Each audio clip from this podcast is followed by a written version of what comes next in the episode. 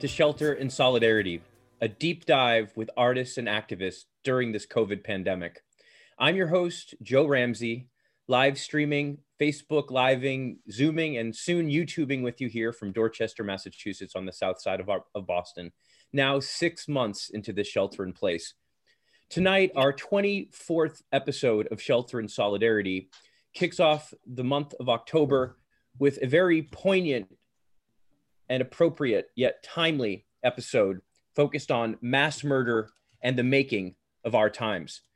And I'm joined today as our lead host for this special episode, uh, co producer and host of this episode, Joseph Nevins from Vassar College, an author of a number of books, including co author of the recent A People's Guide to Greater Boston. But Joe will be guiding us on an international people's history today with the help of three terrific guests, which he has brought to our program. Joseph, uh, Joe, it's great to see you again. How are you doing? Make sure to unmute yourself here on Shelter in Solidarity. We can only see you when we hear you. Joe, right. how are you? Good, thanks. You can see I'm a guest host. I don't even remember to That's great. Well, unmute pre- my mic. I appreciate that. It makes me look professional. You know what I mean? I, I, need the help I can get. So, Joe, uh, it's really great to be turning uh, the, the, the reins over to you today, to another Joe here for what I think is a very, very a, a powerful show. So I'm just going to kick it to you, and you can you can take it from there. Thanks, Joe. Very good. Thank you. It's a real pleasure to be a guest host with Shelter in Solidarity.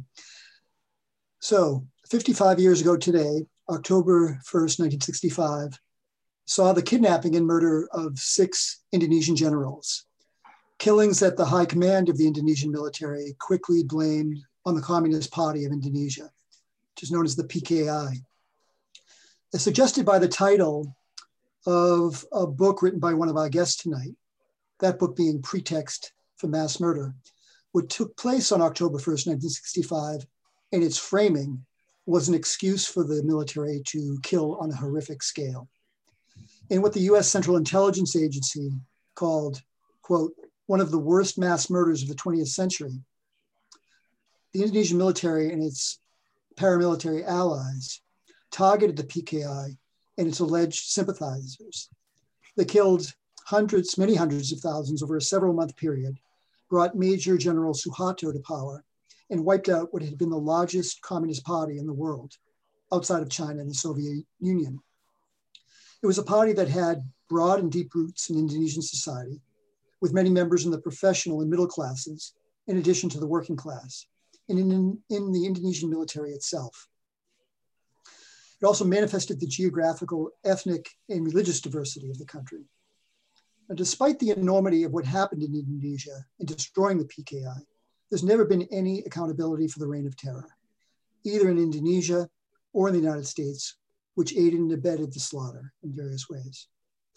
So, as Joe mentioned, we have three terrific guests with us this evening to help us uh, understand what took place and its larger significance for Indonesia and the world.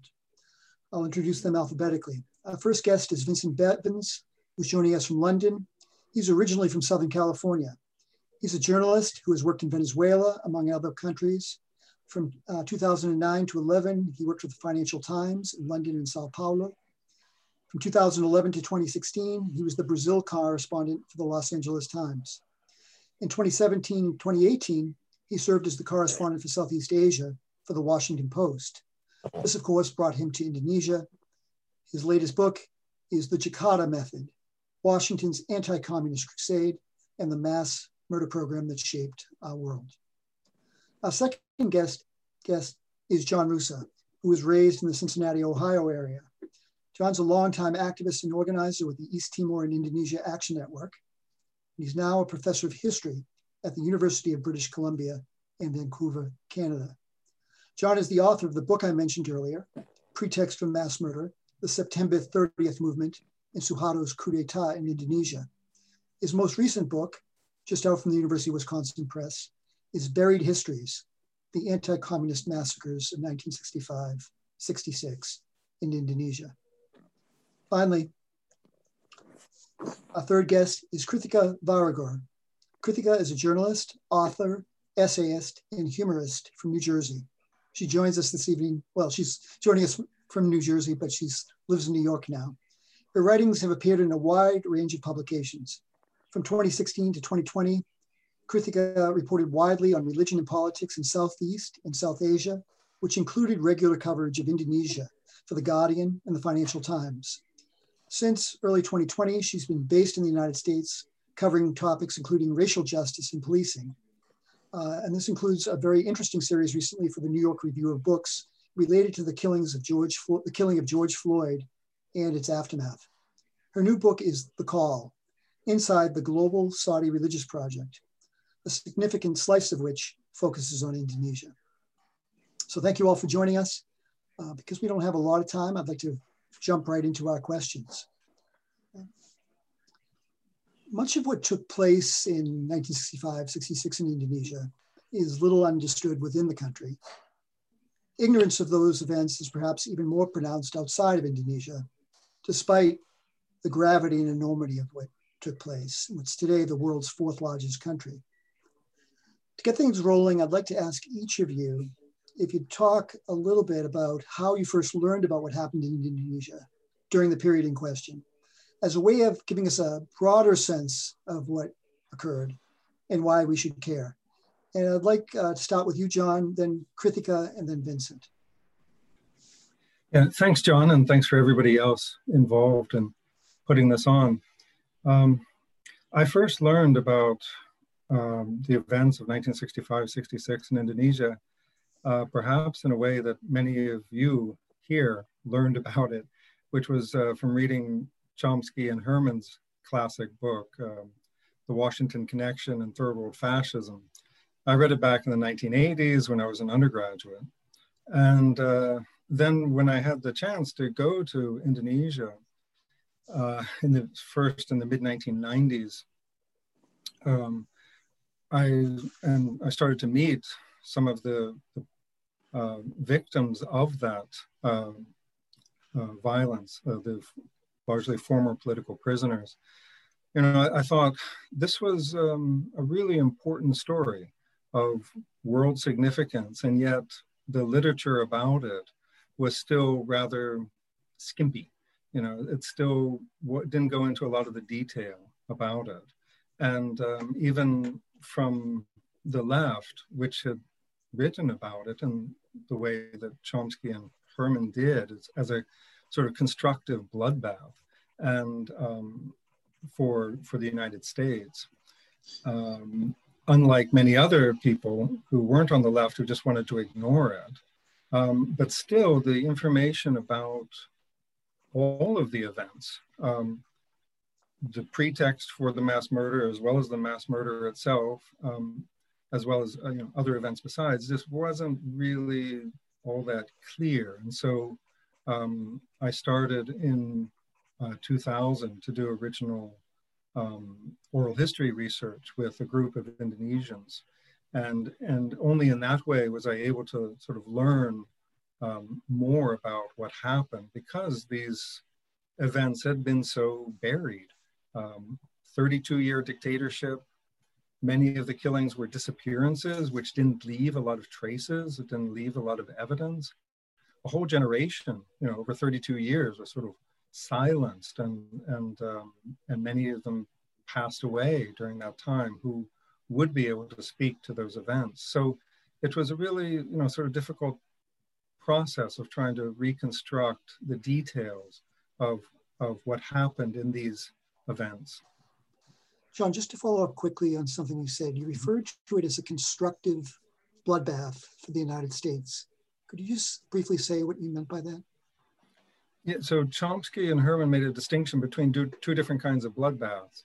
Um, there were some massacres, if they were committed by communists, that were the US deemed as nefarious, as, as bad, um, as something to be condemned. But when it came to what happened in Indonesia, the United States said, you know, it was fine. It, um, it was just sort of ordinary Indonesians um, they, who committed the killings. Uh, nobody's really responsible for it. Just forget about it. Uh, let's move on. Um, the army did its best. Uh, the communists have only themselves to blame. And so all of these kinds of excuses to, to minimize the, the tragedy, to uh, excuse it, justify it, gloss over it, ignore it, etc., were employed by the US government and people who sort of align themselves with the US government's uh, perspective on this, um, as opposed to, let's say, the Khmer, what the Khmer Rouge did. Um, although even there, the United States, uh, well, that's another story altogether. Uh, but United States supporting the Khmer Rouge in the 1980s after they had committed the, the killing.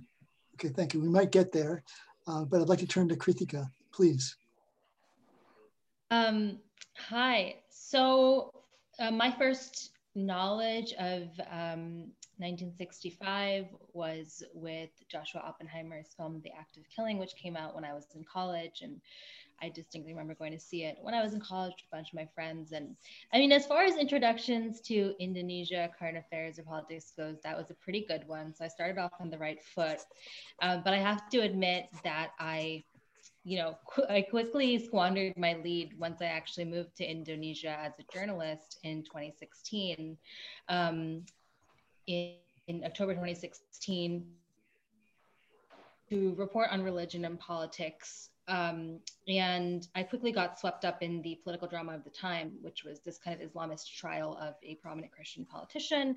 And from there on, it kind of careened into a lot more reporting on religion and fundamentalism. But I would say the the biggest um, I mean, I would say that 1965, 1966 are nowhere to be found if you're not looking for them in Jakarta. So for almost a year, it was very easy for me to not report on anything related to it, even though I was an American there and America had a huge role, as John has written his two great books now um, in in the, the coup itself and the killings thereafter. Um, so I luckily one of my first friends that I made there was a great Indonesian journalist who was involved in a project called Remember 1965, which co- collected testimonies of people who had survived, um, and and had and had a great website related to that. Um, but other than that, it was almost never talked about, and you definitely didn't need to know about it. And it wasn't until I kind of checked in about uh, I, you know, I went home to America after a year and kind of when I came back, it was in September, which is uh, typically a time of the year when this anti-PKI or anti-communist um, whisperings start up again in the discourse, even though there is really no one, there's there's no PKI in Indonesia anymore. Um, but I made it a point to seek out more about it. And this was after the Truth and Reconciliation Commission had made some kind of mild inroads. Um, so I, I found people on both sides of it. I attended, you know, screenings of this infamous propaganda film called, um, you know, the the, the, it's like a Suharto era uh, propaganda film about this coup. It's called G30S. I can't remember what it's called in English. Um, with people who like fervently believed in the propaganda and like had fond lived on in that kind of kitschy way.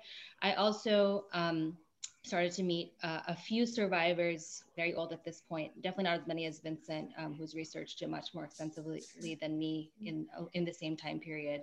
But I did meet a few survivors like Bejo Untung, who survived imprisonment and was kind of like a one man, um, one man party searching for some of these mass graves that the government for a long time didn't claim existed all this is to say that it was kind of in the fringes of my time as a reporter there, but it's remarkable how profound the silence is inside Indonesia. And you could really live your life there and even make a living as a journalist of current affairs there without having to deal too much with this really, really dark episode.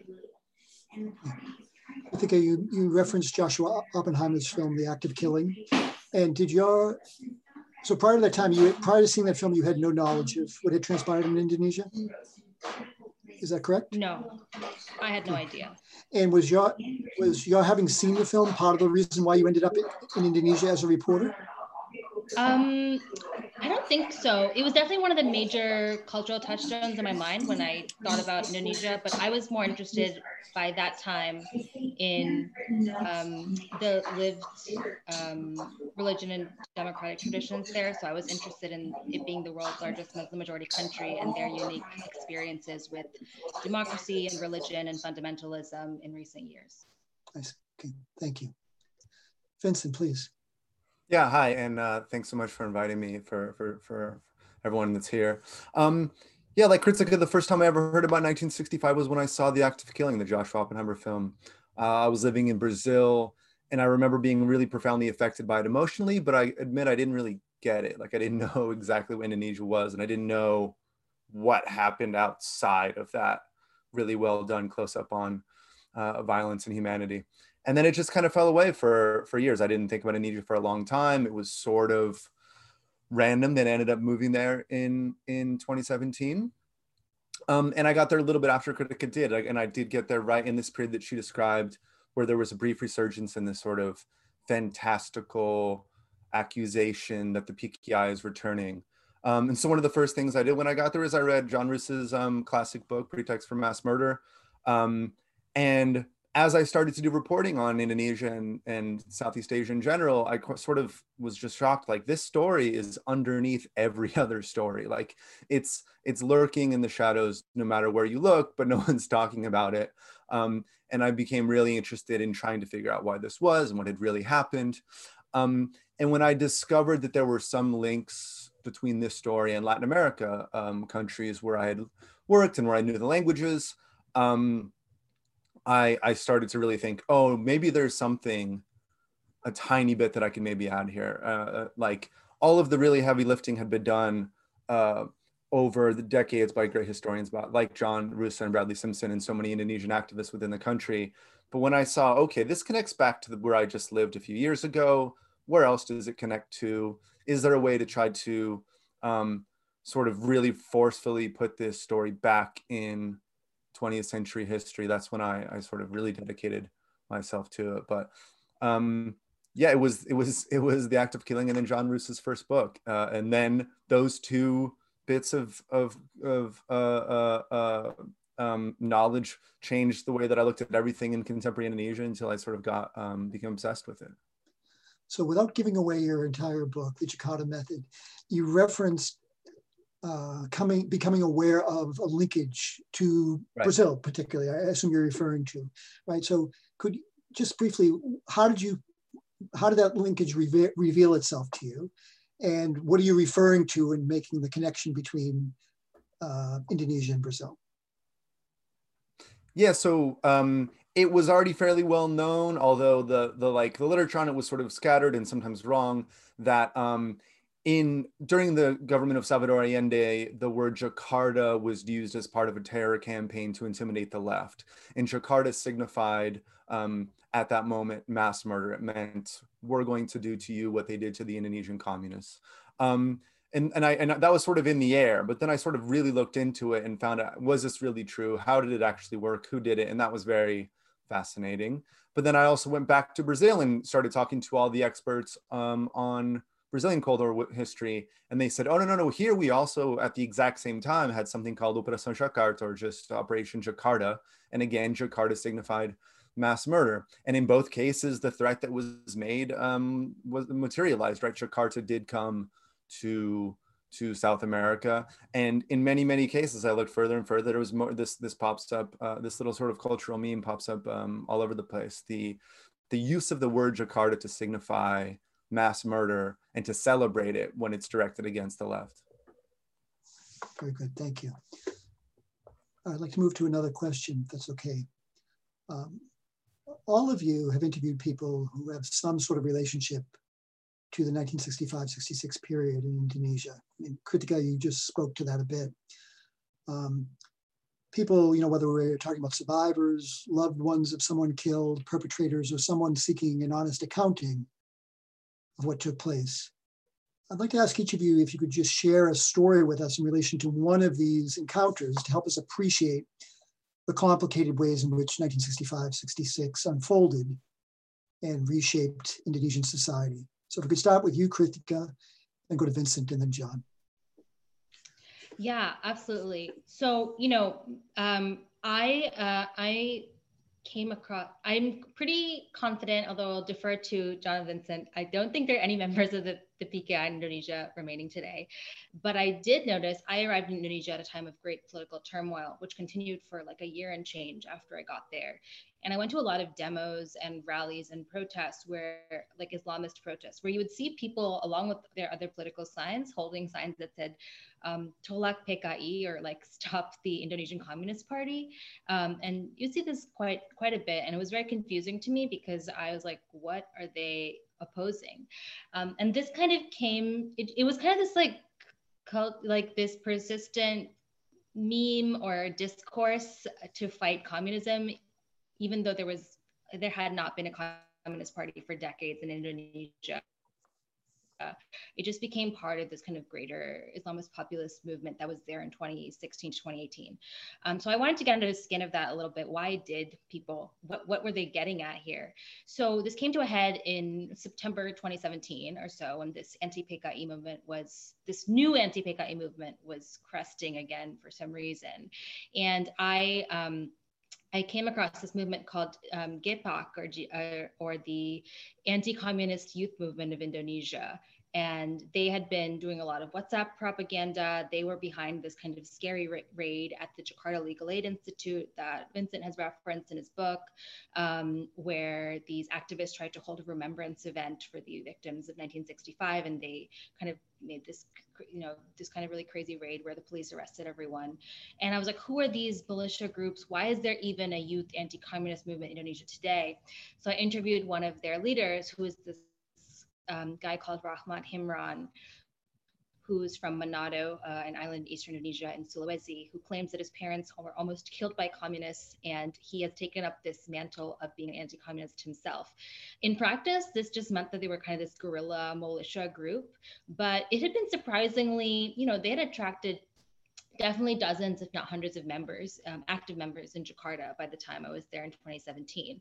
And I just, I did a little profile of him and this um, anti-communist ghosts that remain in Indonesia today.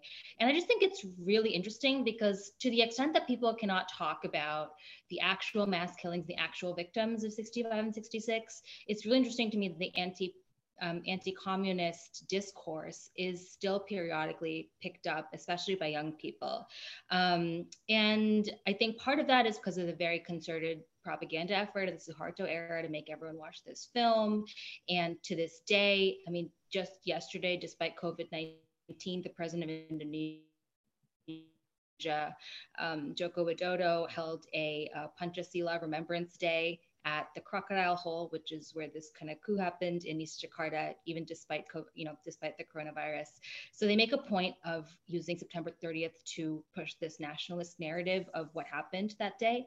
So it's interesting to me, based on this young guy in his 30s who was born long after the PKI was outlawed, um, that he felt so passionately about it that he created this kind of like militia group.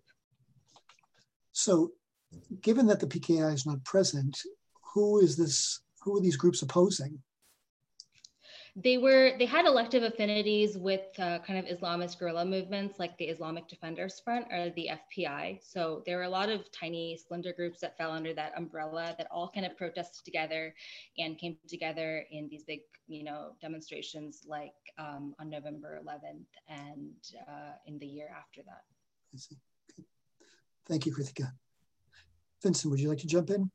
Yeah, absolutely. So very unlike Krithika's, uh, the person that Krithika spoke about, uh, my person has been alive for a very long time. Um, and her story sort of weaves through so many things that I sort of tried to make her the main character in the book. And her name's Francisca, and she was born when, uh, not in Indonesia, but in the Dutch East Indies. Um, she grew up um, not knowing Indonesians, learning Dutch in school, and realizing very quickly that this was a racist society and a racist world. Um, she lived through the Japanese occupation of Indonesia, which she and her family and many Indonesians thought at first might be some kind of relief from uh, white racism. It turned out not to be that at all. And then she went to the Netherlands and took part in the anti colonial struggle um, with her husband, who was very active on the left. So when Indonesia was finally born as a country that they could, you know, fully fully realized country back in 1949. She and her husband, who was uh, eventually um, a high ranking member of the Communist Party, not that high, but, but certainly an important official, uh, participated in constructing Indonesia this, this thing that she never thought would actually exist um, and that uh, she had fought her whole life to create. Um, in uh, she ended up being a translator uh, because she spoke many many languages for one one of the publications uh, founded in uh, the wake of the Bandung Conference in 1955. So she was very active in this attempt to bring all of the countries of the global South um, of the the formerly colonized world, the Third World Movement together. And when 1965 comes, she and her husband both suffer very horribly. Um, uh, her husband never emerges from prison, and she moves back to the Netherlands, where she, which is where she lives now.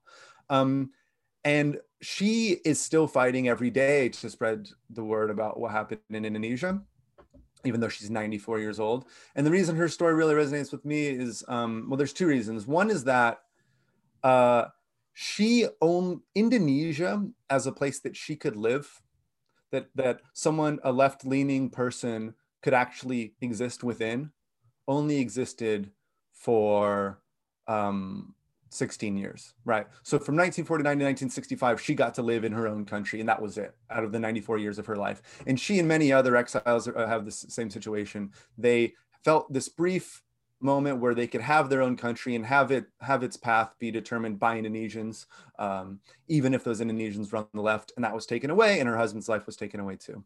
Um, but also uh, i talked to her on the phone the other day and and she's very happy you know that people are talking about this again but not only because of her story but because she's so so knowledgeable she always wants to stress that you have to put what happened in 1965 the relationship between the united states and britain and indonesia in 1965 in the long history of hundreds of years of western european uh, colonization and exploitation of the global south. She says, don't ever stop talking about colonialism, don't ever start talk, talking about um, the Netherlands because what happened to us right afterwards was a continuation in a different form of hundreds of years uh, uh of direct colonization. So Francisca's story really like brought together a lot of things for me about the 20th century and um, uh, I think is her is is her, her life is really instructive. Um, um, if, uh, for for Indonesians and for everybody else.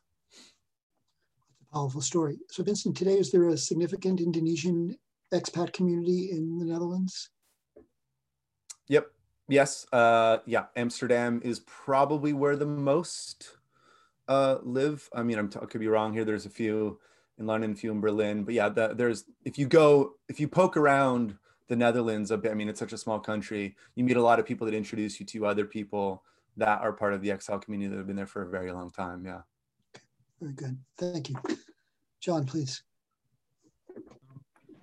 I guess I'll talk about a man that I interviewed um, first for the first time about 20 years ago in Bali. I'll call him Wayan. He's still alive. Um, he was from a very, I'll, I'll, talk about Bali because I figure maybe some of the viewers in here have been to Bali. It's the one part of Indonesia that's pretty well known.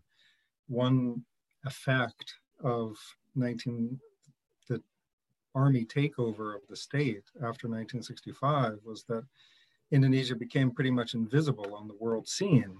It had been such a vocal advocate of non-alignment before, and Sukarno was such a kind of outsized figure on the world stage. And um, was really making a point of trying to be grand, put Indonesia on the map to make people realize that Indonesia is an independent country.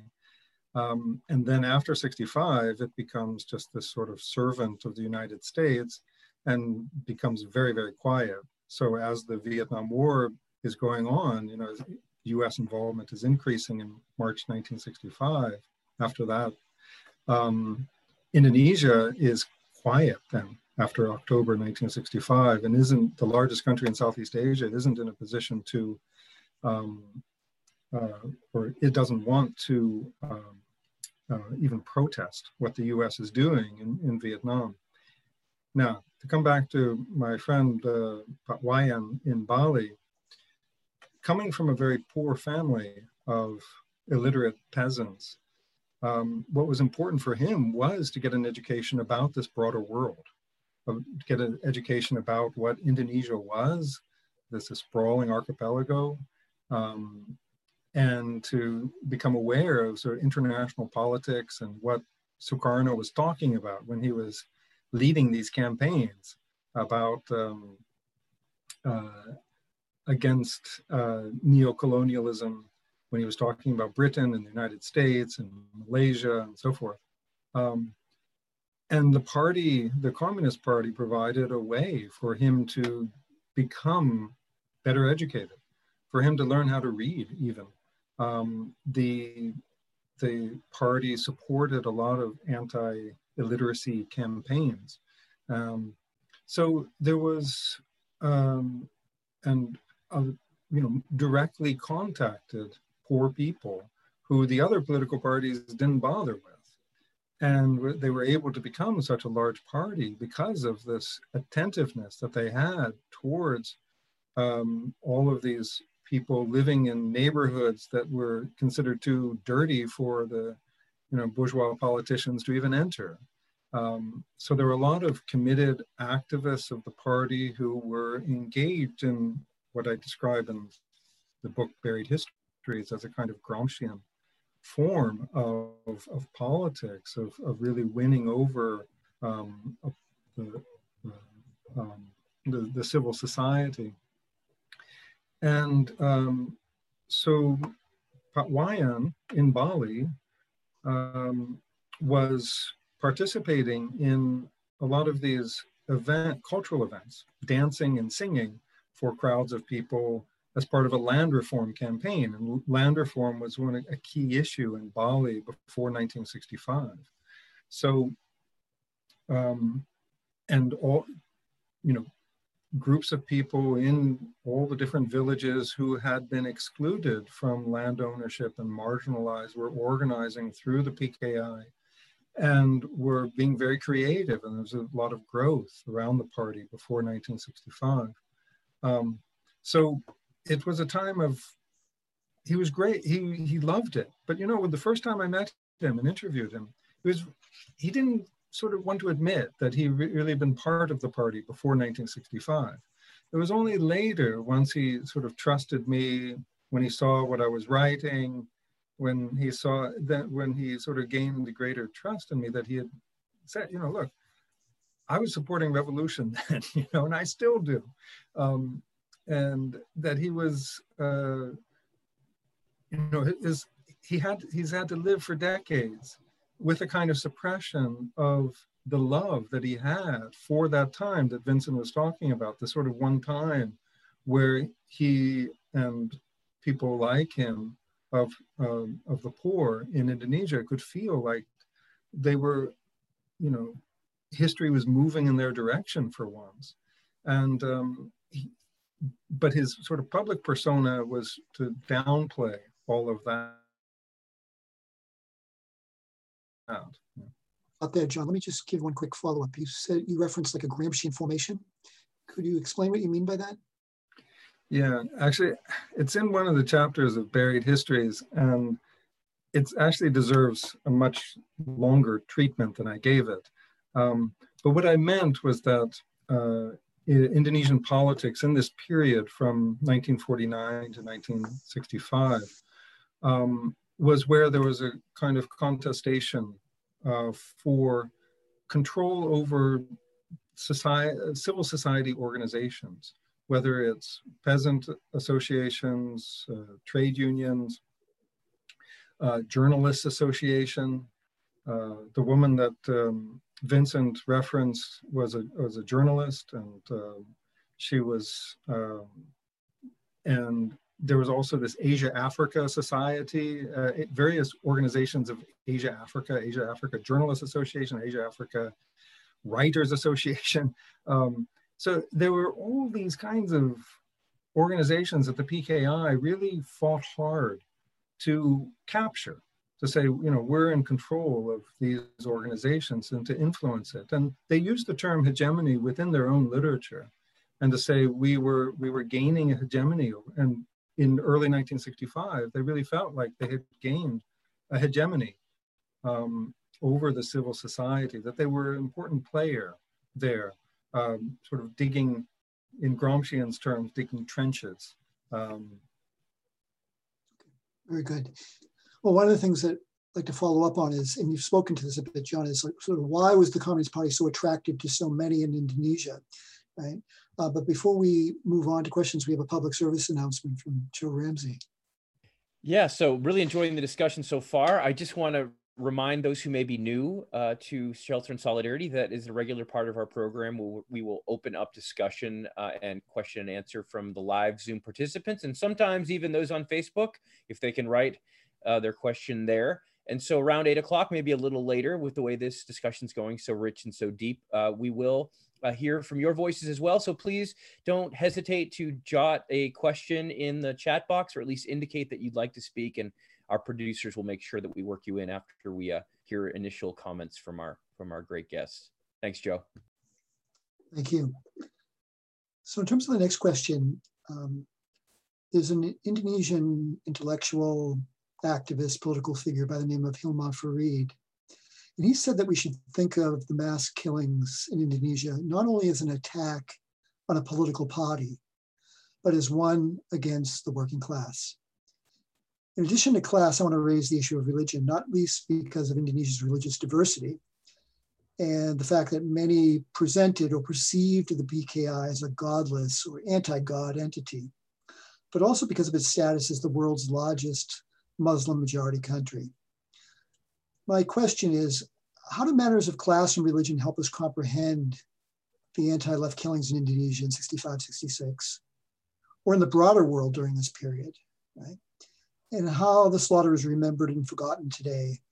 And if you, in responding to this, if you want to help us also appreciate like sort of what was the attraction of the Indonesian Co Communist Party. I mean, John's spoken uh, um, eloquently, so attractive. But of course, it was more than the poor that were members of the Indonesian Communist Party. They could help give us an appreciation for that. So I'd like to start with you, Vincent, go, then go to John, and then Krithika, please. Yeah. Um, so I want I'll, i should really leave the more intricate details of the class dynamics domestically to John, who knows a lot about more about this than I do.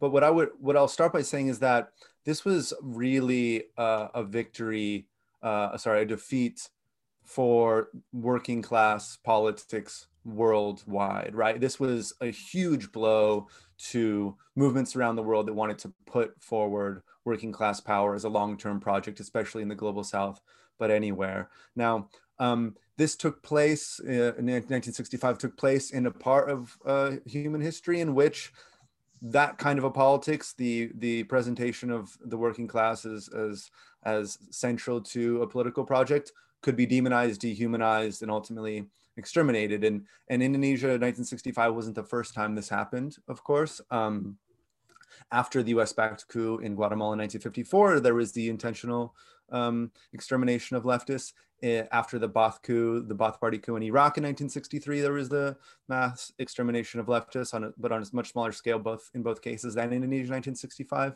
But when we finally get to this huge traumatic blow to the left worldwide.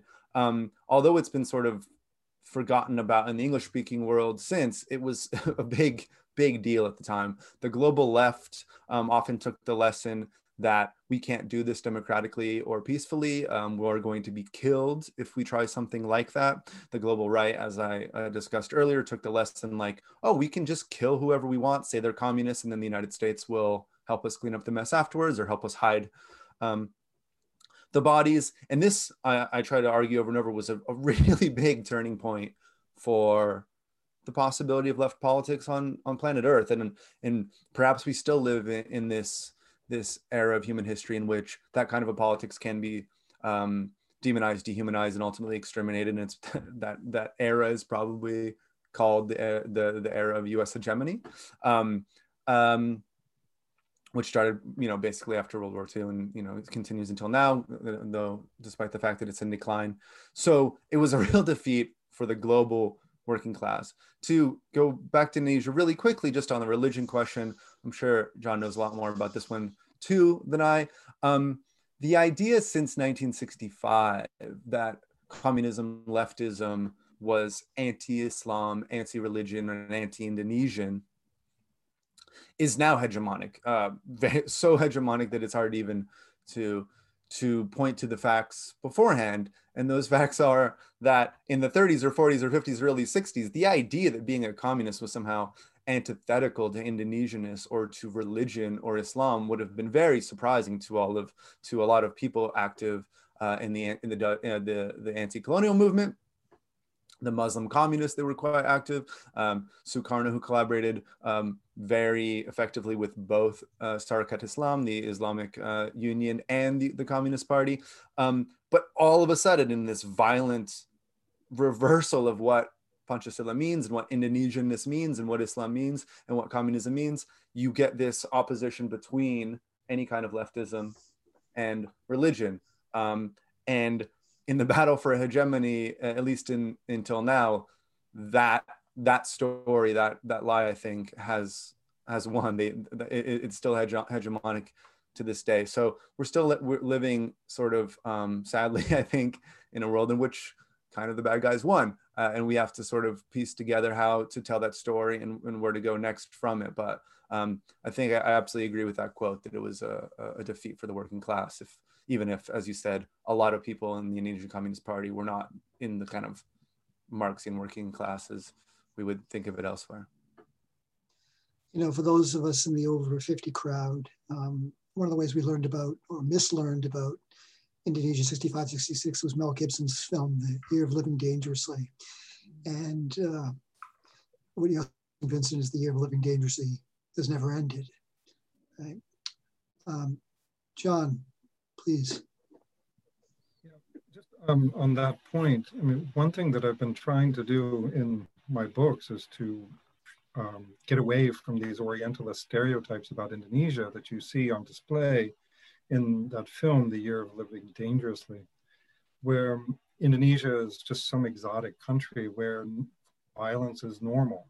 That if somebody hears about, um, you know, mass murder in Indonesia, um, in the West, they'll think, yeah, that what do you expect?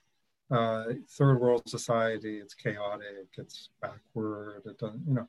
And I'm trying to show the opposite, that this was really shocking, that the, these killings were unexpected, that they came as a surprise, that they were um, that they were atrocities, that they left scars with, for the perpetrators. Um, at, you know, even the, even the perpetrators, they left scars on the bystanders, and of course, the you know greatly damaged um, uh, the families of the victims.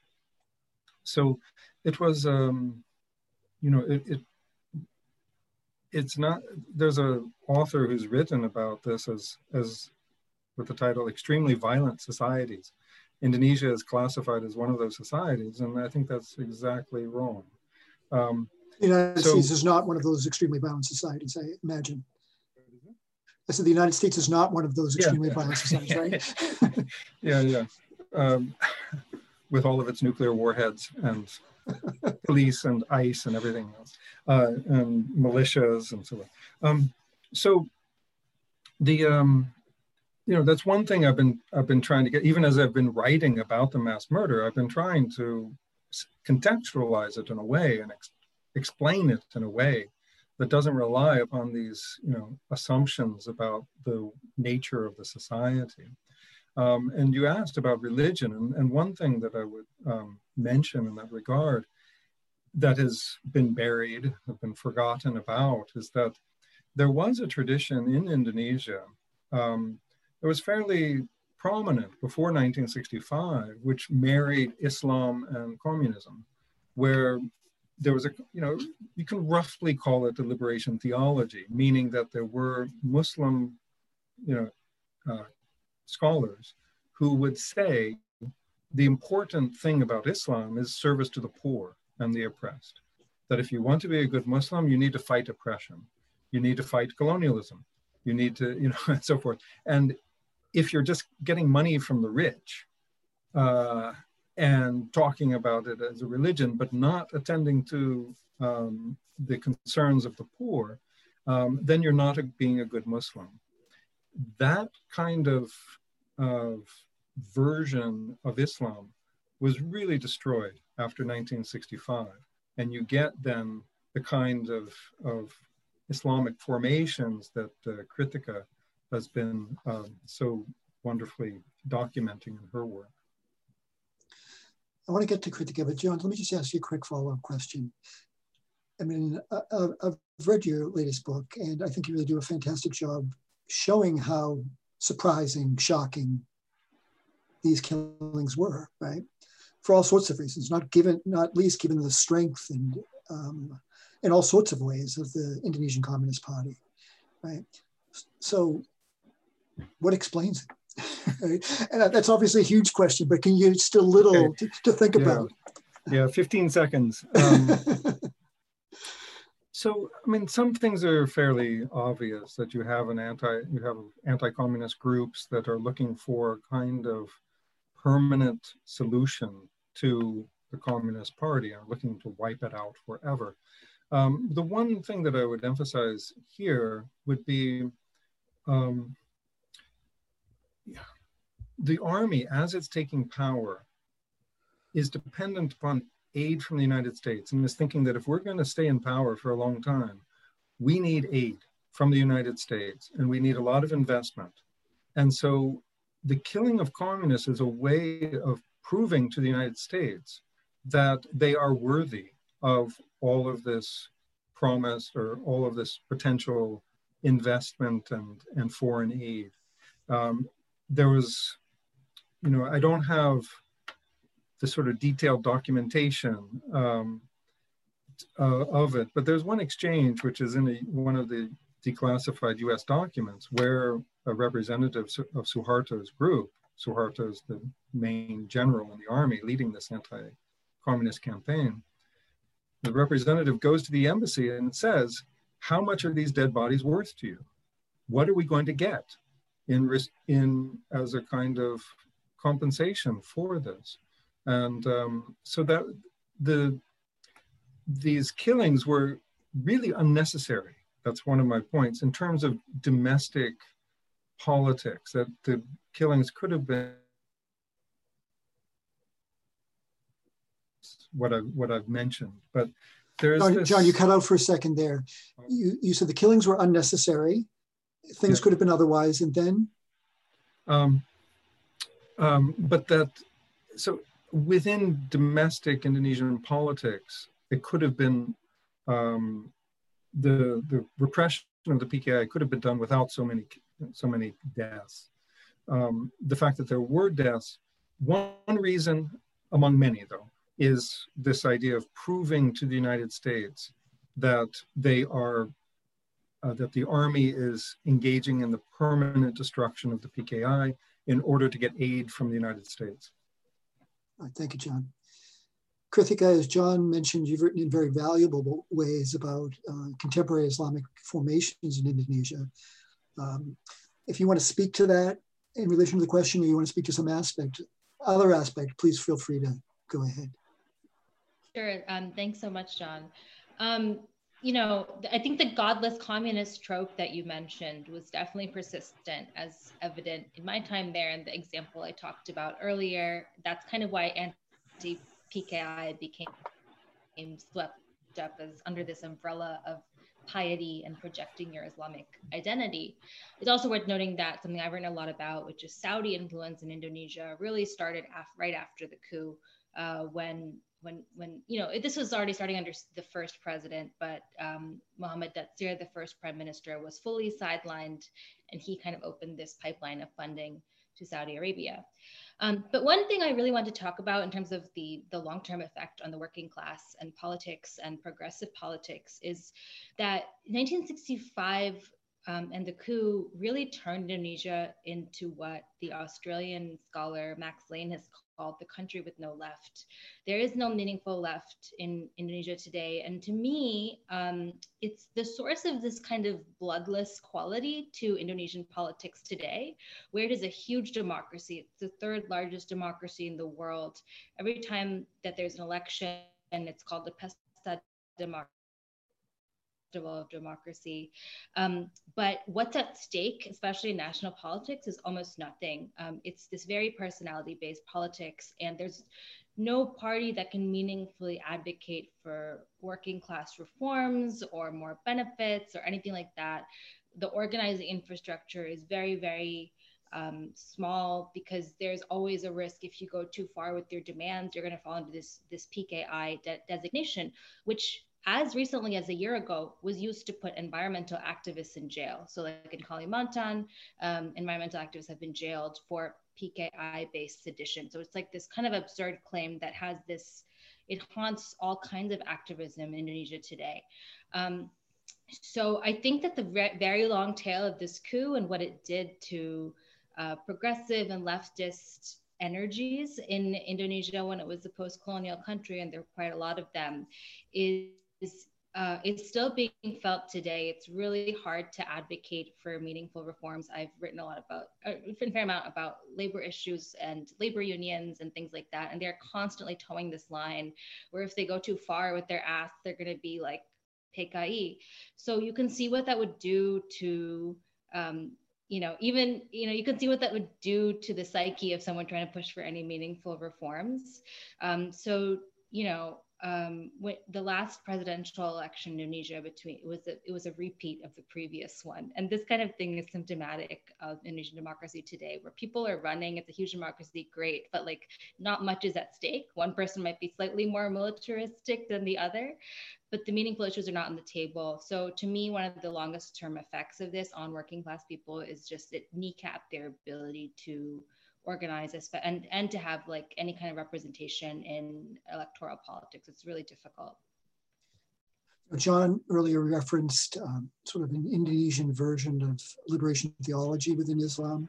Do we see any legacy of that any manifestations of that today in contemporary indonesia? I definitely think that that very brief kind of Marxist, Islamist, or progressive nexus uh, evaporated in the 60s. I, I, mean, definitely a lot of large Islamic civil society organizations like NU are doing amazing social work. So there's a lot of social work being done um, under by Islamic organizations to this day, but I don't think any of them would call themselves progressive or leftist. Like that kind of formation disbanded with all of this other stuff. Okay. Joe, let me just ask you a question. Do we have time for one more question, or should we go to the audience for? Um, well, we certainly do. Yeah, I mean, uh, I'm itching to, to ask a question. I know we have three or four people who have who've indicated as such, but I, I think we could certainly do another question to the to, to the audience. I mean, to the guests before we go to the audience. Sure. Okay. Maybe just uh, shorter answers, and we'll leave some space for audience participation.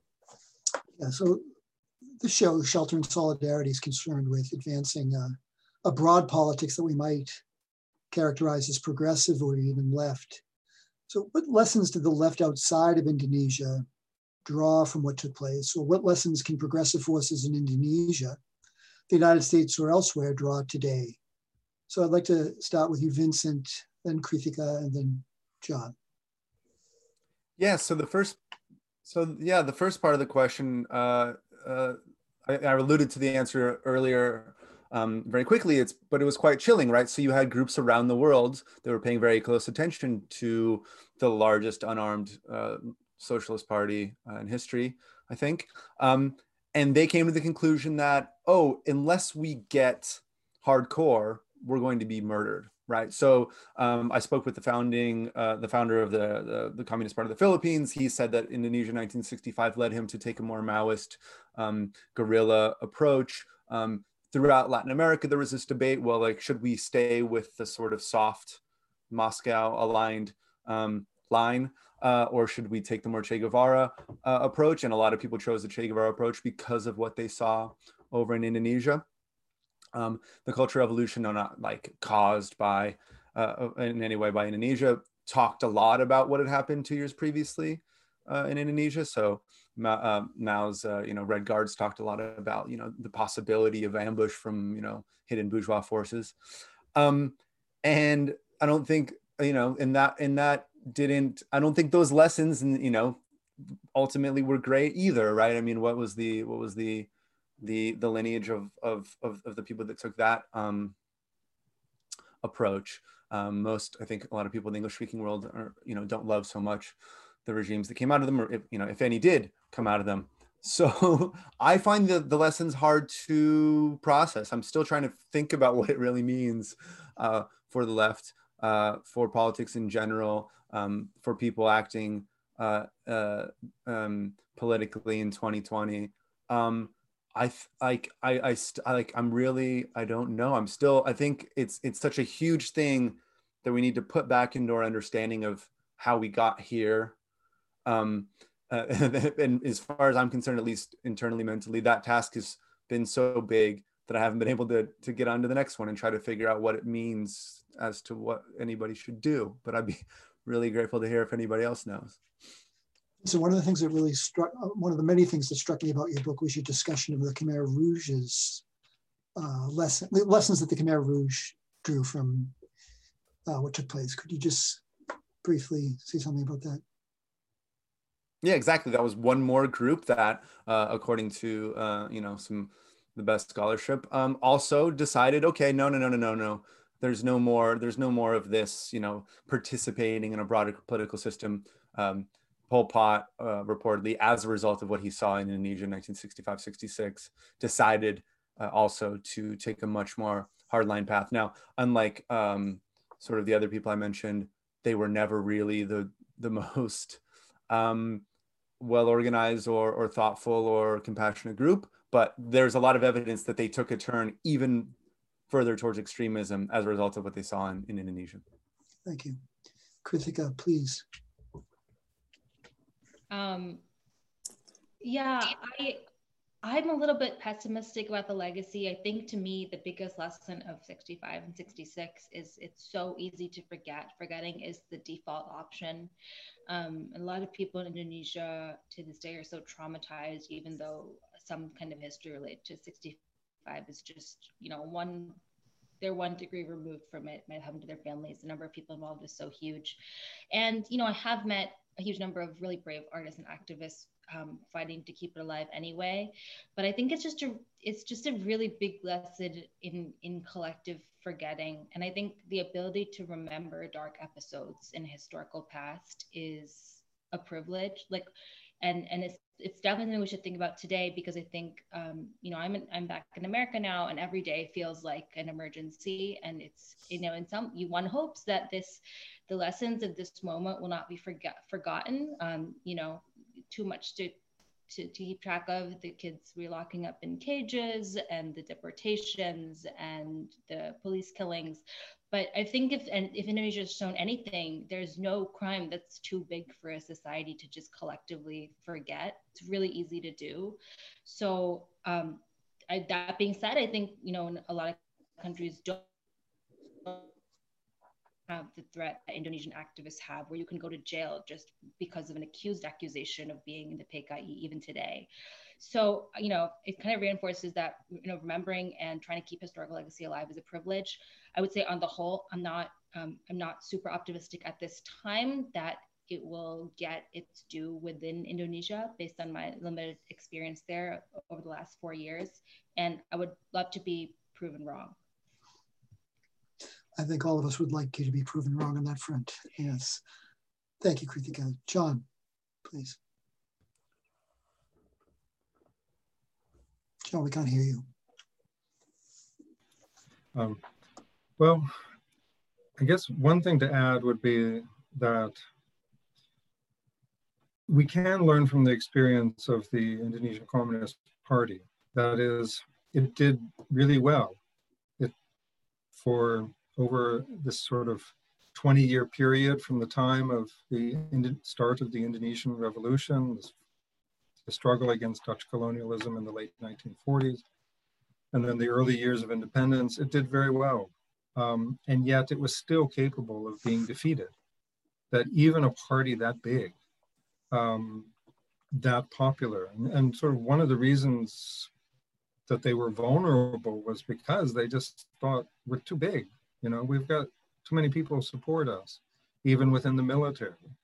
Um, so I think it's important to um, not take the lesson that, let's say, the Khmer Rouge did, as, as Vincent was talking about, which is to say, you know, well, the the only thing you need to what you have to do is armed struggle. Um, that that isn't. Um, I mean, it's clear over the last 55 years, um, at the very least, that that really isn't um, uh, a possibility. The um, but we still have to think about what to do about the military.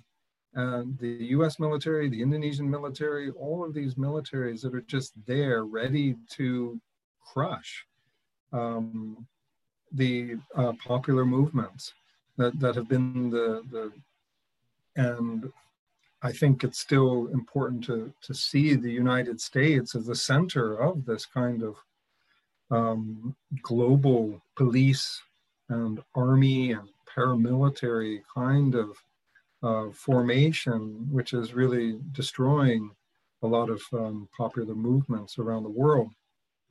And so it's important for um, people in the United States to learn about that and to, and to see. I mean, when people are talking about, let's say, defunding the police in the United States now, um, they uh, they should be able to see that as part of an international struggle against all kinds of, you know, militarism um, and a, a, creation of more sort of peaceful relations between people and between states. Thank you, John. Joe, you wanted to say something. Yeah, I wanted to make a brief comment and uh, qu- offer a question, and then start to welcome in a number. We have a number of very thoughtful questions that have been in the chat box, and I'll call on a few folks. Uh, so if you are Charles, Glenn, Michael, uh, probably coming up on you soon. Um, I mean, my question, uh, it could really could be for anyone, but I'm thinking about you, you John, uh, specifically because of the title of your first book, uh, the pretext to mass murder, and I'd like to hear more, a little more about the pretext aspect of it. To what degree, you know, you, you know, the uh, the kind of so-called coup attempt was a pretext, and just more through that lens about the U.S. role in general. But I wanted to preface, um, you know, the the question, or I guess post the the question here with just a quote from a passage that's in uh, this really remarkable book. I'm sure you're all familiar with William Blum's Killing Hope, uh, which you know has just a few short entries on in Indonesia. It's kind of a chronicle of like hundreds of or dozens, probably hundreds of American military interventions over and covert around the world. Highly recommend it um, to get some. But the what, what the passage I wanted to share is you know there there are two quotes he starts his chapter on Indonesia with, both from one's from Time magazine, one's from the New York Times. Not not minor marginal publications within the United States. These are quotes from their paper in 65 and 66 and they capture you know the grisly gruesome nature of the violence uh, in again mainstream publications within the united states at the time. Um, just to give one i'll just read one of them the time magazine quote armed with wide bladed knives and called parangs muslim bands crept at night into the homes of communists killing entire families. Travelers tell of small rivers and streams that have been literally clogged with bodies. River transportation has at places been seriously impeded. Um, I mean, it just and and the other one from the New York Times is you know talks about you know hundreds of communists or suspected communists being herded into the town's botanical garden and mowed down with a machine gun. And I mean, I wanted to just read that for those who aren't familiar with this history, just and who haven't seen an act of killing, just the, the, the gruesome scope and open kind of brazenness of this violence really is just bone chilling. I mean, that film really did uh, disturb me deeply. We saw it just recently. But I guess my question is, this wasn't like a secret and like a secret secret. It was kind of like an open secret. And I guess my question is, how did the U.S. ruling class or establishment relate to this at the time, or perhaps before it happened? And but then also, what about the left in the U.S.? I mean, by 65 and 66, it's not as though you know we're not it's not 1955 where to be you know you know where or, or it's i mean there has been some break breaking in the new left from kind of the anti-communism of before some emergence right of the kind of later waves of the civil rights movement black power. I mean we're not quite at the black panthers yet but maybe you know i'm kind of curious how how did this event resonate uh within the united states at the time? And particularly i mean i'm interested also not only in its resonance but in its kind of the the causal links between U.S. actions and and the actual bloodletting, um, particularly perhaps ties the U.S. military had to the Indonesian military and things of that nature. Uh, I, I, thought maybe to pitch it to you, John, but I, would be welcome uh, any anyone's comments on it. Thank you. Yeah, there's a lot there. And so I'm just, I'll answer just a little bit and then maybe Vincent and Krithika can add some more. Um, I guess um, you're, you're right to call it an open secret. And since many of the people uh, listening to this have seen Joshua Oppenheimer's films, I'll, I'll mention that you know both films are set in North Sumatra, where there were large plantations um, for rubber and tobacco and other uh, items for export. And it had been a heavily commercialized area since the late 1800s uh, for export processing. And it was during that period from after independence up to 1965 that the plantation workers were really well organized and they were organized under the Communist Party.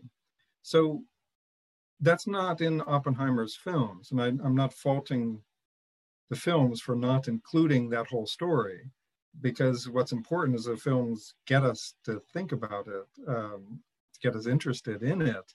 Um, so there's that, um, th those workers were massacred. And in a sense, those militias were also the militias that had been involved in strike breaking before. So the army had been disciplining and attacking the plantation workers in that area for years before 1965, but the workers were very strong and they had protection of the party. The party was crucial for sort of uh, more universalizing their particular struggle and getting other sectors of the society to support their actions. And so, uh, you know, the governor of North Sumatra at the time, um, who disappeared after October 1st, um, was an army officer. And he helped protect these workers in their actions. And so it was really important that kind of um, the way the party could help any individual sectoral struggles. Um, so when the workers get attacked, it's an open secret, but still, if you, and you'll see it in Oppenheimer's films, some of the violence is open, but a lot of it is a matter of rounding people up and then killing them in, by the two places you see, the, at least in the films, is um, by the river at night, um, and then in this office downtown um, of the Pemuda Pancasila group. And both of them were slightly out of, you know, regular vision. And so people could sort of pretend that, you know, people could say, I, I didn't know about it, I didn't see it, and so forth. Um, so people knew some of the killings were done in open, in, in the streets. But the large scale killing was done slightly with some discretion in mind.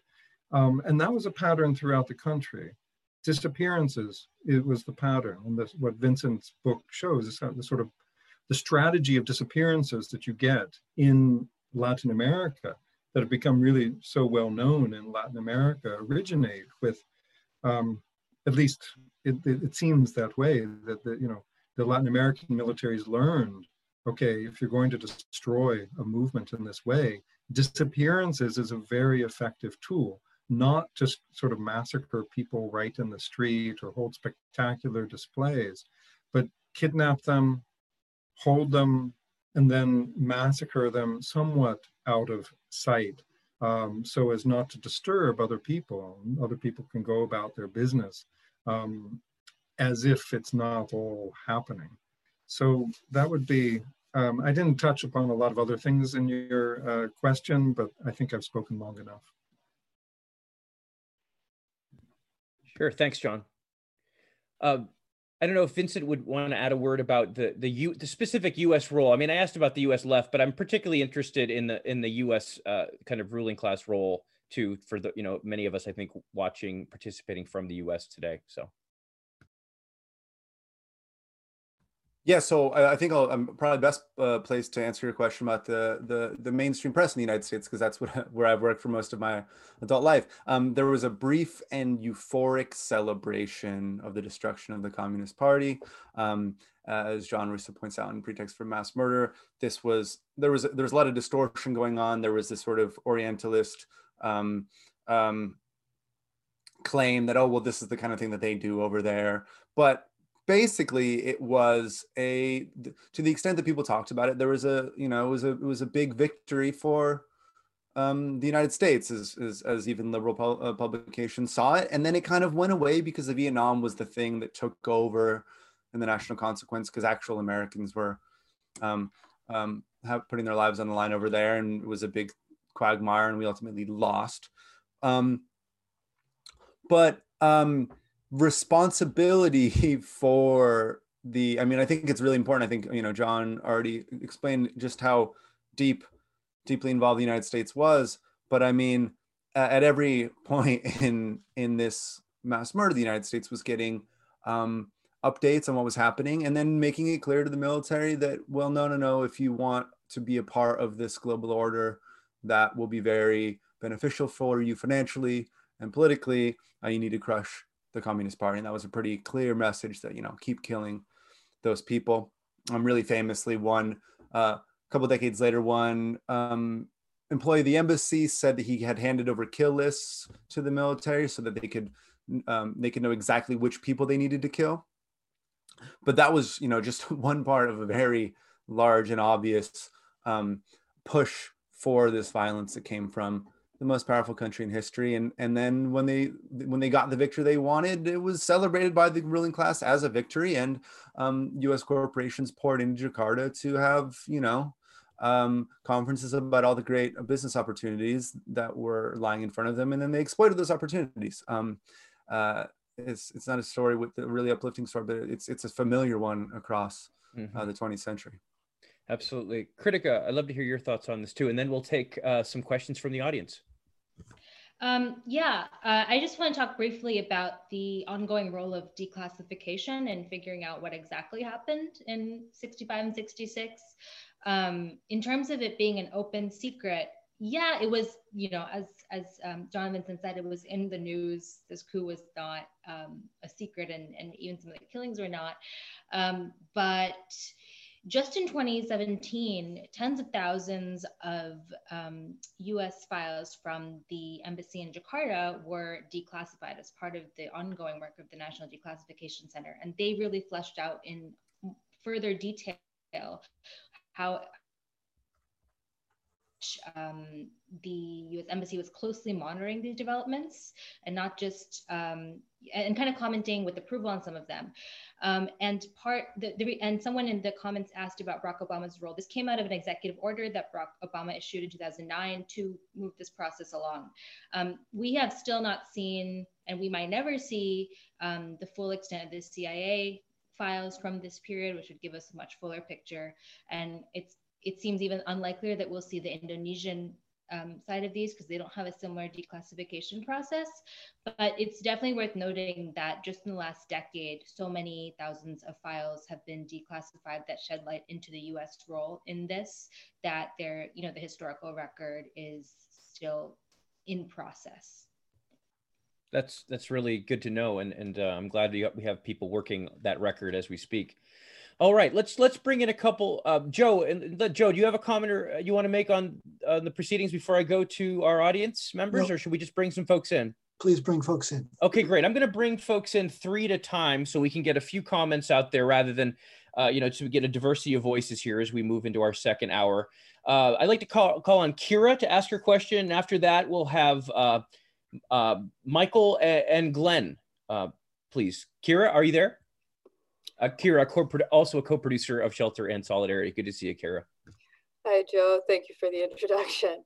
I just have a real quick question, mostly for Krithika. Given the severe environmental challenges Indonesia is facing right now and the current political climate, how can movements in Indonesia be making progress without using concepts we normally hear on the left here with like capitalist growth and identifying environmental justice with social class? It's a it's a really tricky um, and fine line. I think the way the experience activists have navigated it is through personal relationships because a lot of the reasons they get arrested as communists for doing environmental activism is because they you know piss off a big corporation like Sinarmas or they get in a tiff with a local leader and Indonesian activists are really really good at navigating those relationships and I think reflexively none of them not many of them would use terms like capitalism. They tend to focus on kind of concrete um, topics at hand, like specific human rights abuses or specific, um, you know, land encroachments. I think they try not to put it into a broader kind of leftist vernacular to get their to, to get their goals done. But I would just definitely say that like Indonesia is not, um, you know, it's not a super like gun violence, for example, is not super common there, but the amount of it's activism for the environment remains a super violent undertaking, and a lot of people get disappeared or killed to this day. Michael, are you there? Michael and then Glenn? Yeah. Um, what roles did the exploration and extraction of oil and other resources and the control of shipping lanes play in Southeast Asia in the 60s? I'm familiar with the resource quest today, but I'm wondering in the 60s, what was the mindset in relation to getting at what was potentially thought to be there?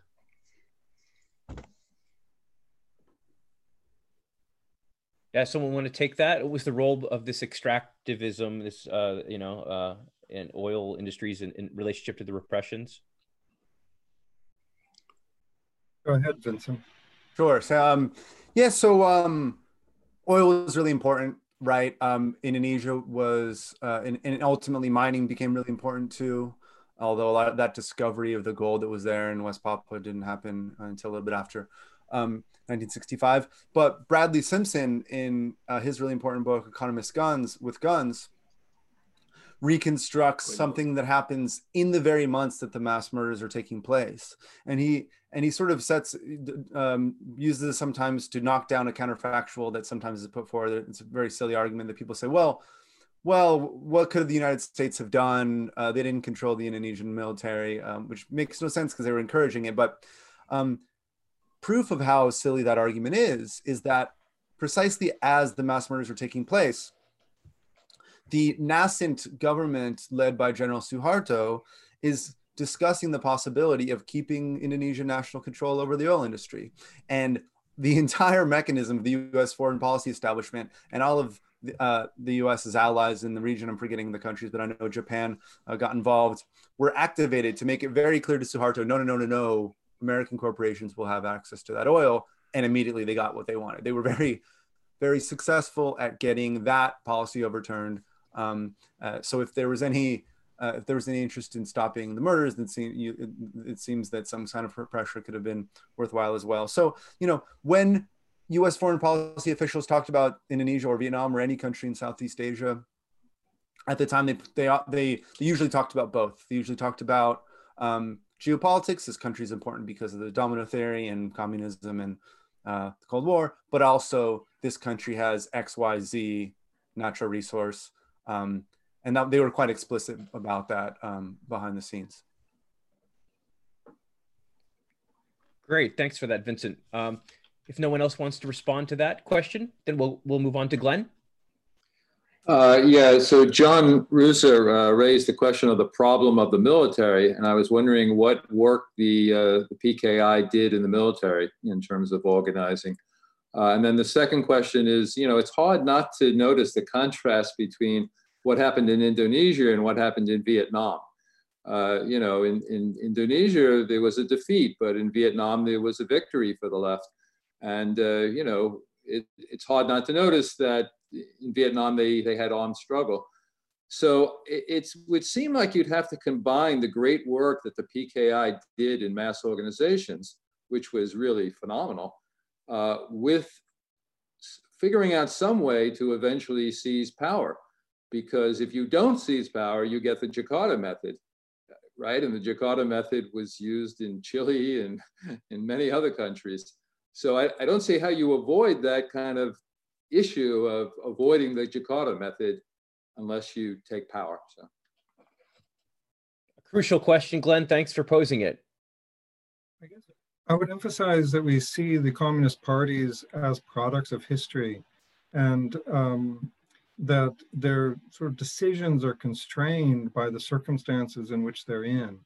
The Vietnamese Communist Party is able to build a state on its own um, in these long years of struggle uh, against the Japanese uh, against the Japanese occupation in the early 1940s to 1945, and then against the French from 45 to 54.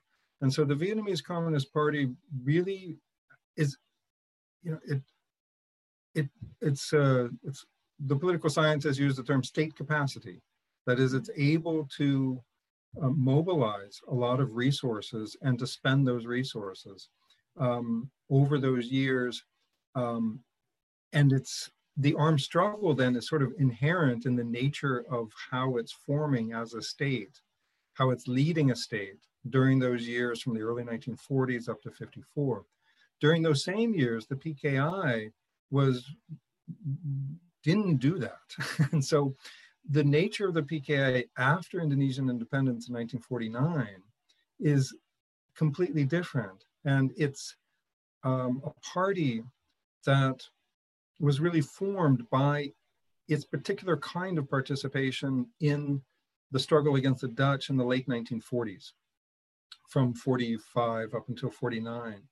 And it's that time when it really does become, you know, fairly popular. It, it, and it organizes within the military at that time, but it doesn't lead the military. It doesn't lead the army, but it has certain officers within the army, uh, within this sort of rather loosely formed um, kind of freewheeling armed struggle against the Dutch in the late 40s.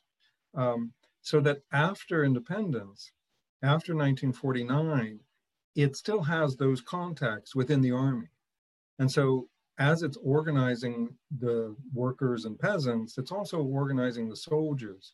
Um, but it doesn't control the army and and that was its sort of downfall. It was trying to in 1965 use those officers in the army to help it out, and it wound up being um, terjebak, the Indonesian tra- uh, trapped uh, in that um, very sort of in a in a surprising way. They didn't expect that uh, result, but so it's it's for any communist party. It's not like a question of just ballot or bullet, but how it is as a kind of whole social formation formed by historical events. I guess that would be how I would approach it.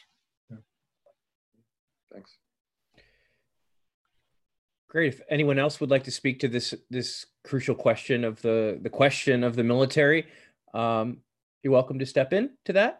And if Krithika, Vincent, or or Joe, Joe Nevins wants to address that. And maybe I'll just please. I'll just agree really quickly with John that in the PKI was really between a rock and a hard place uh, in the last years between uh, before 1965. Like the question of ballot or bullet. I mean, in you know, the CIA recognized back in 1958 that probably the PKI would have won elections had they continued. Um, but after that, after you have the the the really active training of the military by the U.S., um, after it becomes clear that the only really way to participate in Indonesian politics is to back Sukarno, they, it was really there. You know, you know, it's easy to say take power, but they, they like they kind of understandably decided that their best strategy was to organize mass support because they were really limited by the um, the the very small amount of uh, space for them to operate because of global circumstances and domestic circumstances. But I think that the first point is not really wrong, right? Like if if you know you don't have to be Pol Pot to come away from all this thinking. Perhaps I was a bit dismissive of that point earlier. Um, that you do have to account for the possibility that you can lose. You have to account for the possibility that someone might come for you and what's going to happen in that case. So I think that you know being you know thinking a little bit about self defense in the long term and um, um, looking at countries like China and Vietnam, depending on whether or not you like the systems that are in place there, uh, as countries that ultimately survived the Cold War, I think is um, I think it is a reasonable point that uh, that you made. Crucial, yeah. I mean, it seems a crucial question in the United States as well, right? With um, such a heavily militarized and, and armed society. Um, so we have, let's take three at once in a row and then pitch all three to our panel so that we can we can optimize the maximize the number of voices. And then we'll go back to joe and for closing comments. And as we we do approach the 90 minute mark we can go a few minutes over but we do like to keep our promises when we can. Part i have parker on the list followed by seren followed by uh, a Shelter in Solidarity regular bruce parker. Uh hi. So i guess i'll try to keep this short and sweet, but uh, sort of the overall kind of sum of what I'm trying to ask is how much is this a cautionary tale for sort of the modern American left? Could, you know, you have in the streets out and proud sort of uh, far right groups and fascist groups getting support from the president on national television? You know, is this something I guess that could happen here? And not only that, could could sort of uh, how you mentioned how the left in Indonesia has kind of faded out slowly to the almost to the point of non-existence. Could something happen like that here as well with the new American left?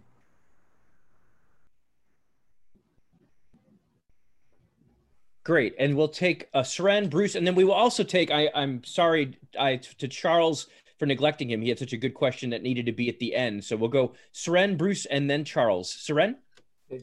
Thanks, Joe. I was, um, I guess, I have a question similar to Parker's uh, in some respects.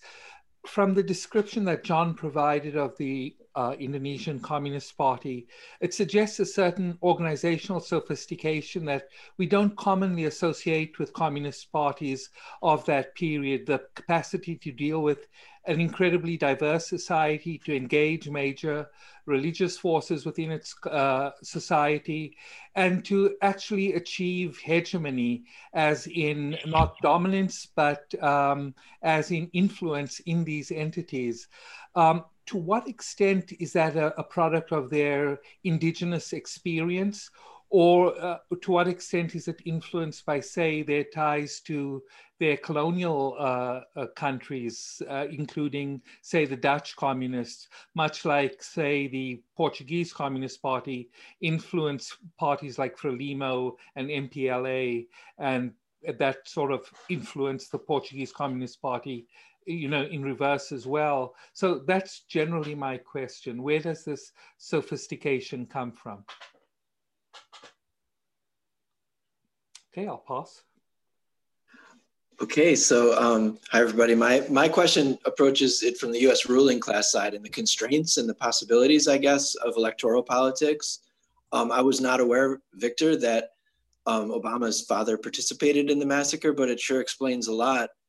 And and you know maybe the subtitle of "Dreams from My Father" should be "Nightmares from My Stepfather." Um, but you know, I mean, he, he was very circumspect, even in the autobiography, even early in his political career, right? So that's why I asked the question like, what can somebody who has intimate knowledge of the violence um, and experienced life in that country at a very impressionable age, you know, what were the possibilities and the constraints on him during his presidency? Did we see any significant break from default US uh, approach to foreign policy in general, particularly thinking about Indonesia? Great. And last but not least, we have Charles, uh, who uh, who has, a, I think, a profound question as well. Uh, yeah, it's, it's great to see you all, and thanks for organizing this. Um, Joe and John um, and, and some other people on this call have personally witnessed uh, the, the echoes of the 65 coup in Indonesia in Timor-Leste. And that's one of a number of places where the violent pattern that was established in 65 was played out uh, against Acehnese and even still today against people in West Papua. I'm wondering if you think this is going to go on forever. I mean, Suharto's been out of office for 20 years. Uh, what, how and when is it ever going to end?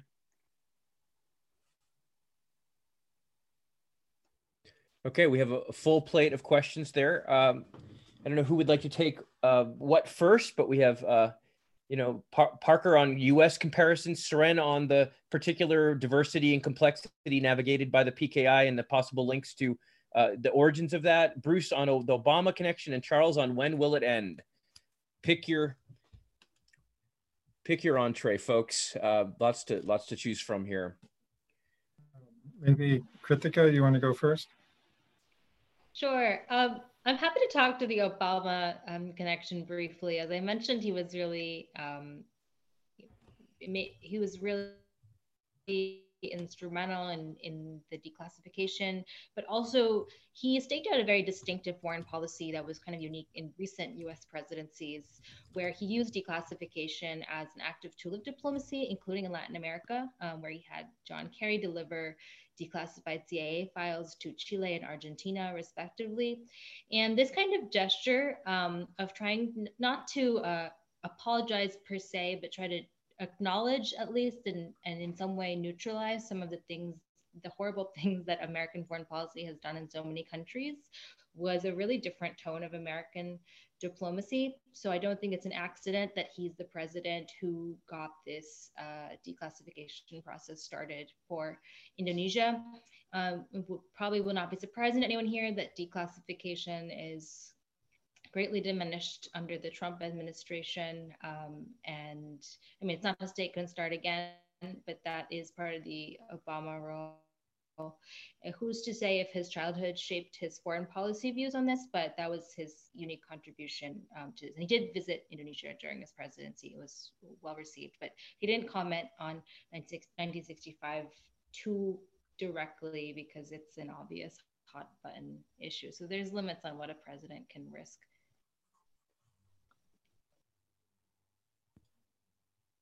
Thank you. Still lots on the table there. I also do want to point out on the Obama front, Linda just posted in the chat box a link to an excellent critique, uh, left critique of Obama's memoir that addresses this issues and others. It's called Rhetoric and Silence in Barack Obama's Dreams of My Father, published in Cultural Logic, a good Marxist literary journal. Highly recommend it, and the work of Barbara Foley in general. Uh, just buying some time for our for our, our noble panel here. Uh, John, Vincent, uh, or Joe, would you like to take from uh, the other questions on the table? You can go ahead, Vincent. Well, you know, okay, sure. So um, I'll go. I'll go to the U.S. Um, side too. There, but both both issues. Um, as I understood it, the first question was kind of like, could this happen in the United States? The far right's in the streets. There's kind of death squad looking guys uh, attacking BLM. Could this happen in America? Um, I don't I think that the, the circumstances are very different in the United States right now. I think that um, a very rich country, the hegemon, is in a very different um, uh, condition than than uh, countries in Latin America were in the Cold War, that Indonesia was in 1965. I don't see this, you know, I don't see people being rounded up and executed tomorrow. However, what I will say is that everybody that I spoke to whose loved ones were killed in an anti-communist mass murder in the 20th century, whether this is Guatemala, Chile, Brazil, Indonesia, they all told me that one year before it happened, they thought it could never happen to them. And, and so that's not to say that I think that just be, that I'm wrong in thinking that it's not going to happen in the United States, but that being cautious about possibilities and keeping an eye on who's in power and all of the all of the the paths that lie before a certain political movement uh, always makes sense. Mean, you know, never take it for granted that the bad things in history happened back then, and no, they don't happen anymore. Um, I think that uh, uh, that lesson is something that uh, applies to America and a lot of other countries right now. And then, really quickly on Obama, I think it was really interesting um, the, the, the way that the other aspect. I mean, uh, despite uh, the the declassification uh, process that Krithika pointed to. What I found really striking was the way that in Dreams of My Father, he is seems quite perceptive about the sort of the evils of what the U.S. has been doing in Indonesia. He points to the racism at the embassy. He talks about the spies that are everywhere, and I kind of look at it as well like, can you enter the U.S. presidency with the kind of ideas that will change what the U.S. presidency is? Or do you get there and you look around and there's only a couple buttons and you have to push the buttons that are on the dashboard and those buttons are bomb and invade and sanctions and use this largest military in the history of the world. So while uh, a lot was a bit different. Of course, he still, you know, he ran as an anti-war president. He promised to close Guantanamo Bay, and then at the end of eight years, he's bombing eight countries that most Americans don't even know are being bombed. So um, for me, the lesson that I drew from his presidency is much more about the nature of the presidency itself. Like, what can you even go into it? Um, you know, if he were still sort of an anti-imperialist shaped by his experiences in in the late 60s in Indonesia, could he have done? Could he have changed what the presidency is in his eight years? Because whoever it was that entered did not. I think. Very interesting. Yeah, John, John Roosa, lots to take from. Please go ahead. I'll pick up on the questions of um, Seren first and then Charlie. Um, so I do think it is important to look at the PKI as a kind of indigenous Indonesian communist party and that a lot of the literature about it has been about its, you know, Maoism um, or its Stalinism um, or, you know, taking these kinds of um, uh, you know how it how it fit into the international communist movement um, without looking at it as a kind of i mean one chapter of my book is trying to show it as a javanese um, organization that grew up out of the particularities of um, class conflict in java uh, during the colonial period and then during the Japanese period and uh, the struggle against the Dutch in the late 1940s, that all of that shaped the party. And it had a kind of ethos about how to behave, you know, what, what is a good, you know, how do you be a good communist, you know?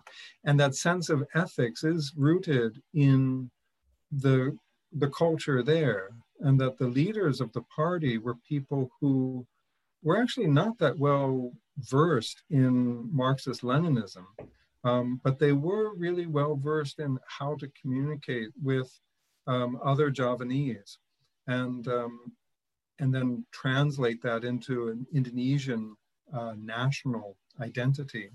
And so there's a lot going on at the grassroots, and we're only now just sort of beginning to uncover that, that other story beyond the sort of party literature, beyond the formulation. So much of what's written about the PKI is just based upon the party published literature, which doesn't give you a good picture of what's going on on the ground and, and why people are joining and what people what it means to the, to the people who are part of the party. So there's another really side, like um, the kind of story that you get in Vivian Gornick's book on the American Communist Party, it hasn't been done for the PKI. And I'm trying to get a, a little bit at that um, in the work that I'm doing now. Um, the on Charlie's question, something that I didn't, I haven't mentioned yet in this forum, but which I think is really important. And again, it, it deals with sort of the particularities of Indonesia is that the Indonesian army is a very it has a strange structure that a lot of people don't really grasp um, because it has a parallel state. That is, the, the, you have a civilian bureaucracy of, um, you know, governors and mayors of cities and district chiefs, or bupati and so on. Um, however you want to translate bupati. Um, you have all of these people who are civilians, theoretically. And then next to it, you have a parallel bureaucracy of the army. And they have active duty troops stationed in every small subdivision of the country. And it's a permanent structure that began back in the late 1950s, early 1960s. And then after 65, it just became solidified. And amongst Indonesians, it's treated just as part of the landscape. It's just natural. And, and yet it is, um, it produces a lot of strange dynamics within Indonesian politics. It constrains what the president does, what any politician does, what any political party does. And political parties don't make an issue of, they don't challenge it, just in the same way, you know, Vincent uh, was speaking about the way, you know, the US president is sort of constrained by a, a sort of existing military uh, structure. In Indonesia, it's, it's very much uh, sort of even more so because the army has this presence, permanent presence. Of, and, and it means that they are constantly surveilling people. Um, they're, they're sort of a supra police force. And it makes, um, you know, Krithika was talking before about how there isn't a left, and it's really difficult to get any kind of alternative politics going when the army has this kind of constant, everyday, unchallenged authority over the civil society. And that is very much a product of 65. It is what Charlie called um, an echo. Um, it's a it's a sort of ongoing maybe an echo is too weak of a word. It's sort of an ongoing blaring trumpet uh, that is affecting everything about Indonesian politics. Thank you all. I think uh, we're ra- we're moving towards wrapping up, so I want to kick things back to to Joe Nevins for for closing comment or or, or question uh, for our guest. Thanks, Joe.